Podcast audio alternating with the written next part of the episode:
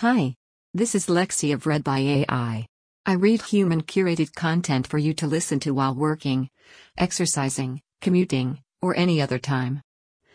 Without further ado, Dominion still has pending lawsuits against election deniers such as Rudy Giuliani and Sidney Powell by CNN. A last second settlement has been reached in Dominion Voting Systems' historic defamation lawsuit against Fox News, the parties announced Tuesday in court.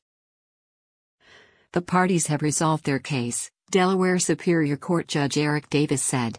Your presence here was extremely important. And without you, the parties would not have been able to resolve their situation, the judge told the jurors, before dismissing them. The settlement was apparently brokered while the trial was on the brink of opening statements in Wilmington, Delaware.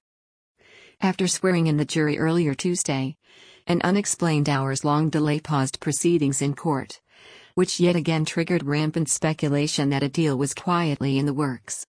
What this means the last minute deal means the closely watched case is effectively over and won't proceed to trial.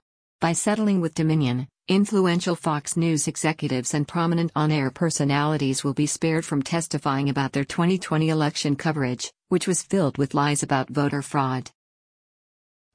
Details of the settlement were not immediately available and might never become public. More on the case. In its lawsuit, Dominion sought $1.6 billion in damages from Fox News.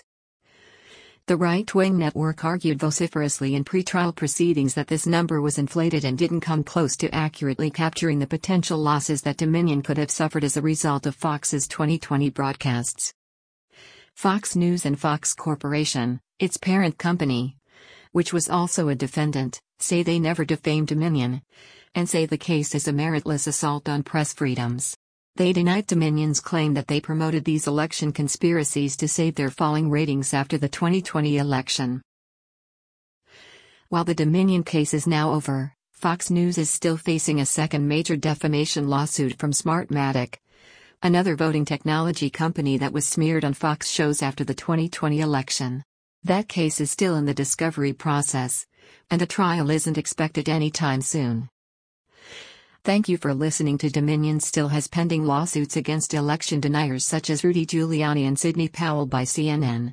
Please subscribe if you would like.